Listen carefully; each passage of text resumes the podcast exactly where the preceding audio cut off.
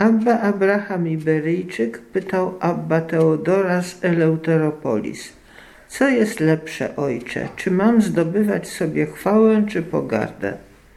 A starzec odpowiedział: Co do mnie, wolę zdobywać chwałę niż pogardę, bo jeśli uczynię coś dobrego i zyskam chwałę, zawsze mogę sobie powiedzieć, że ten chwały, tej chwały nie jestem godzien.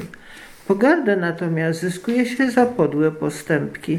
A czym mógłbym potem pocieszać swoje serce, jeśli dałem ludziom zgorszenie? Lepiej jest więc dobrze czynić i zyskiwać chwałę. Odrzekł Abba Abraham. Słusznie mówisz, ojcze. Ten sam problem miał wiele wieków później święty Ignacy Loyola i tak samo go rozwiązał.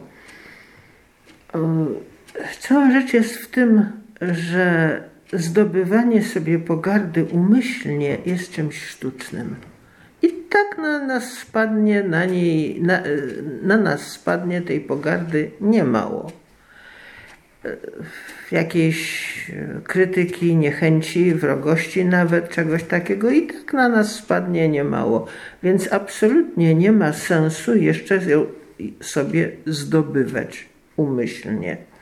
No czasem, czasem zdarzają się takie rzeczy. Pamiętamy, jak któryś z ojców umyślnie e, zaczął jeść śniadanie, którego normalnie nigdy nie jadał, e, kiedy miał do niego przyjść jakiś dostojnik z wizytą, żeby już raczej właśnie zgorszyć tego dostojnika i niech się odczepi, e, niż by miał umyślnie, świadomie w każdym razie zarabiać na pochwały. Ale to jest rzadka okazja i, i też trzeba uważać.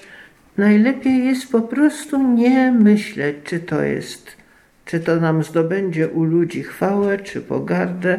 Robić to, co jest naszym obowiązkiem, co jest e, w nas, że tak powiem, naszą drogą, w nas złożonym darem Bożym i to robić spokojnie. I Pan Bóg wie, po co to robimy, i Pan Bóg wie, na ile rzeczywiście robimy to dla Niego, ale jeśli choć odrobinę na, dla Niego, to naprawdę nie ma sensu przejmować się, co ludzie na ten temat powiedzą.